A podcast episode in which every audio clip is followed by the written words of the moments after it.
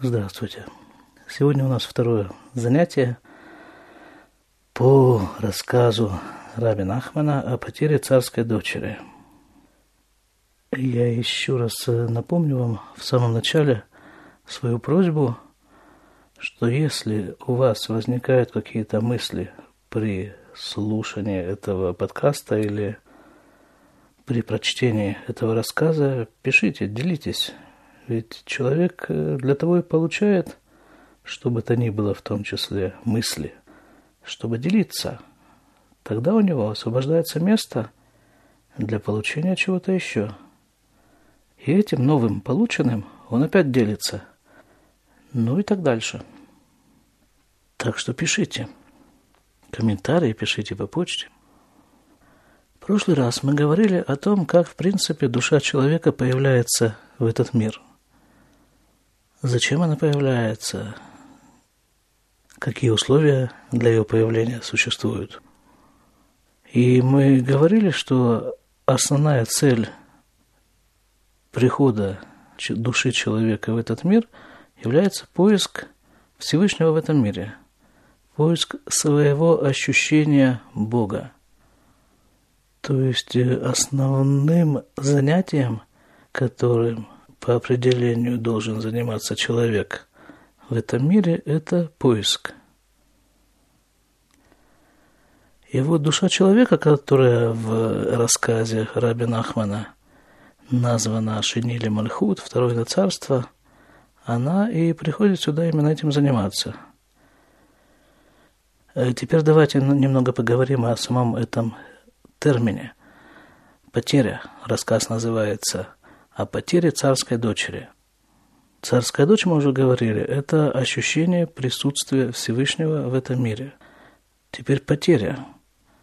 Если какая-то вещь потерялась, что это значит?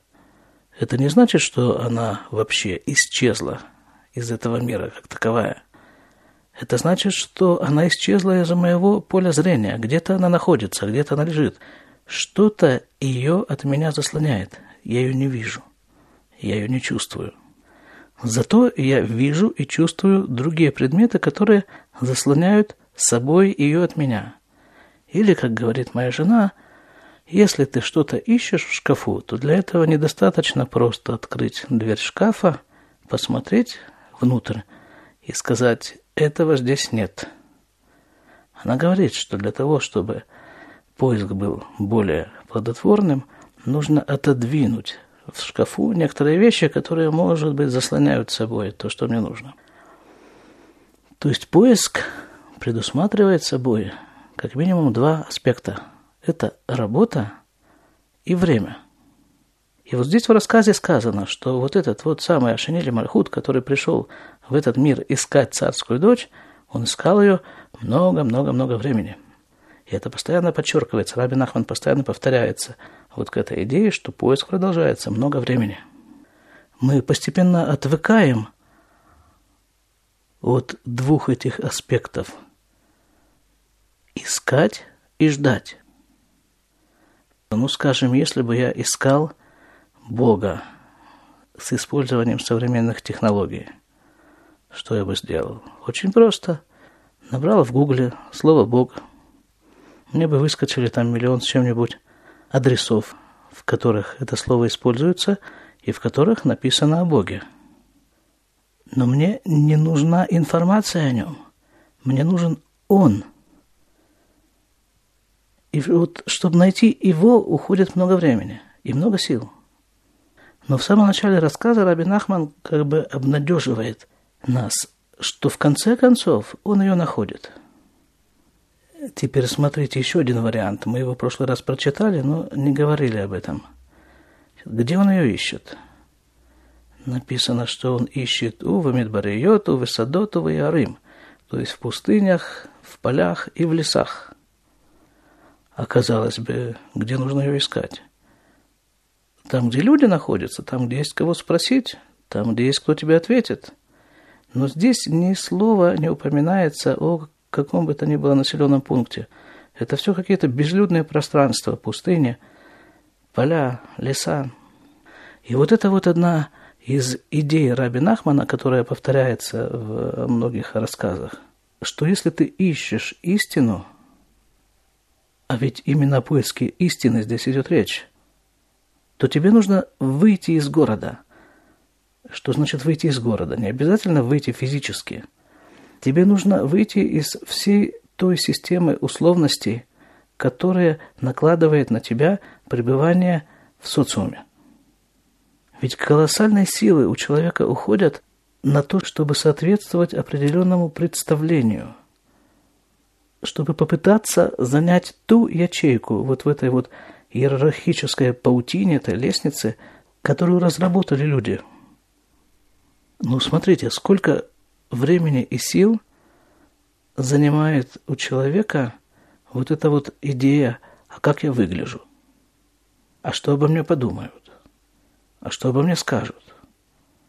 Ведь вот эта погоня за рейтингом, она и есть одна из тех основных вещей, которые заслоняют с собой истину.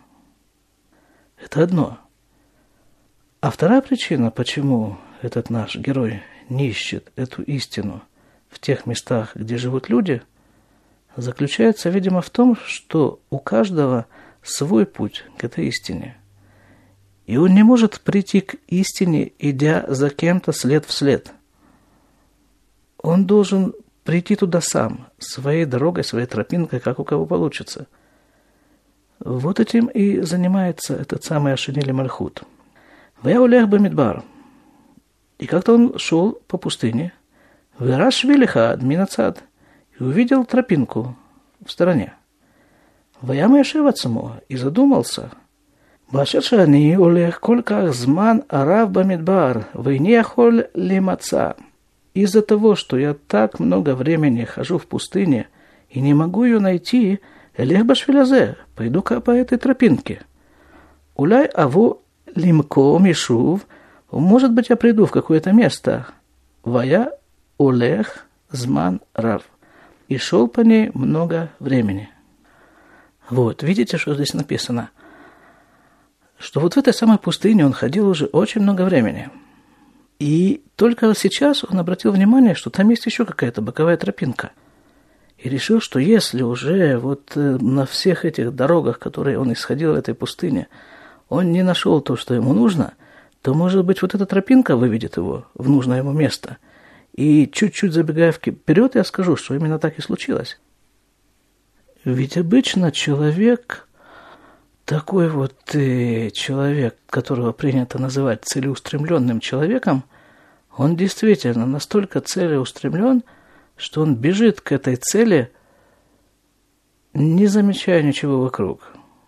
Знаете, лошадям иногда одевают такие специальные как бы щитки на глаза, чтобы, видимо, они видели перед собой только вот ту дорогу, по которой нужно бежать и выигрывать какое-то соревнование. Ну, хорошо, это хорошее занятие, наверное. Но это работает только в том случае, если тебе определенно совершенно известно, что ты идешь по нужной тебе дороге. А если ты, как вот этот герой рассказа, ходишь по одному и тому же месту тысячи, десятки тысяч раз и не находишь того, что тебе нужно, то, может быть, есть смысл просто осмотреться вокруг – может быть, то, что тебе нужно, находится как раз возле тебя. Пускай даже это имеет вид какой-то невзрачной боковой тропинки, но именно она тебя приведет. Какая тебе разница, есть ли на ней разграничительная полоса или нет, если она ведет туда, куда тебе нужно. Я приведу такой пример. Я говорил в своих подкастах, э, что я занимаюсь тайчи, когда-то я старался найти какое-то совершенно укромное место, где наверняка не должно быть людей, и заниматься там. А потом я понял, что если я отойду 2-3 метра в сторону от какой-то вот основной дороги, по которой люди бегут по своим совершенно неотложным делам, и буду заниматься тайчи там, то меня никто не увидит. Тайчи – это серия таких плавных, медленных движений. И ритм этих движений, он никак не согласуется с ритмой вот этих вот целенаправленно бегущих людей. И поэтому все, что не находится в амплитуде их ритма, их движения, их стиля, они просто не замечают. Другое дело почему-то кошки. Вот кошек это интересует. Иногда, вот, когда я занимаюсь, то там сидят иногда несколько кошек и так ошарашенно немножко наблюдают за происходящим. Но не уходят, пока я не дохожу до какого-нибудь резкого движения. Вот это резкое движение прогоняет и кошек тоже. Так он пошел по этой тропинке. И что там дальше было? Ахарка Ахраями в царши Курим Шлас. И после этого он увидел дворец или крепость. Это слово употребляется, мифцар, и в отношении того и другого. Скорее всего, какой-то укрепленный дворец, судя по тому, что написано дальше. Вехама хаялот аю умдим шам свего. И несколько таких охранных подразделений, таких э, военных, солдат, были, стояли вокруг него. Вами царая на эмутукан умысударме от и махайлот. И вот этот вот дворец, он был очень красивый. Очень красивый, с такой отлаженной охраной. Ваями тиареми пне ахайлот. И он испугался этой охраны. Пенлоя ну ху лихнос. А вдруг они не дадут ему войти? Ваям яшев ацмо, элех ванасе. И тут он опять призадумался и решил, пойду и попробую. Вот здесь он пришел к тому месту, которое ему действительно нужно. Дворец. И он должен попасть в этот дворец. Опять-таки, забегая вперед, я скажу, что именно там, во дворце, ждет его то, что он ищет – но он боится. Вот здесь Раби Нахман поднимает тему страха. Понимаете, вот человек ищет то, что ему нужно искать, то, для поиска чего он, собственно, пришел в этот мир. Но этот мир ставит перед ним преграды на пути этого поиска. Собственно, этот мир можно при определенном угле зрения представить себе как некий завод, фабрику по производству глушилок.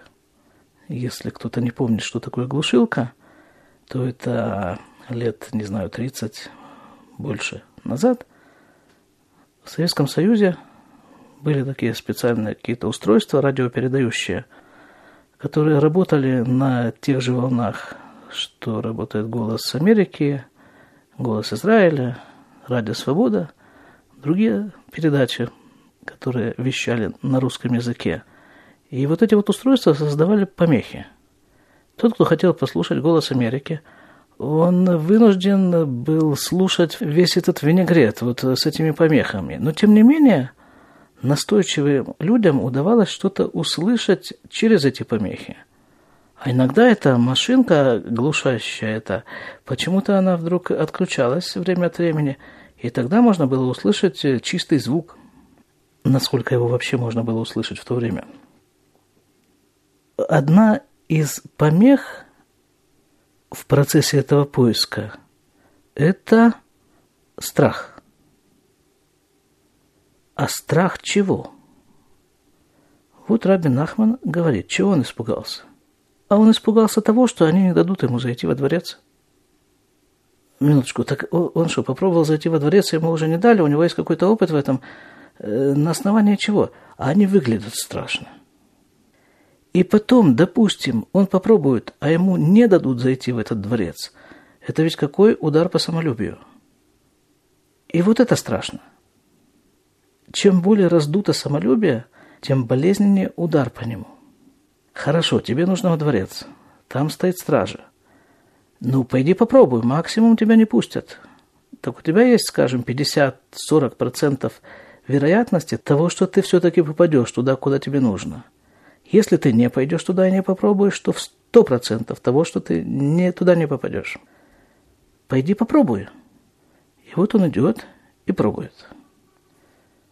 Вот на этом месте мы остановимся – будем передвигаться такими мелкими перебежками, потому что здесь каждое слово значимо, а тем более сочетание слов.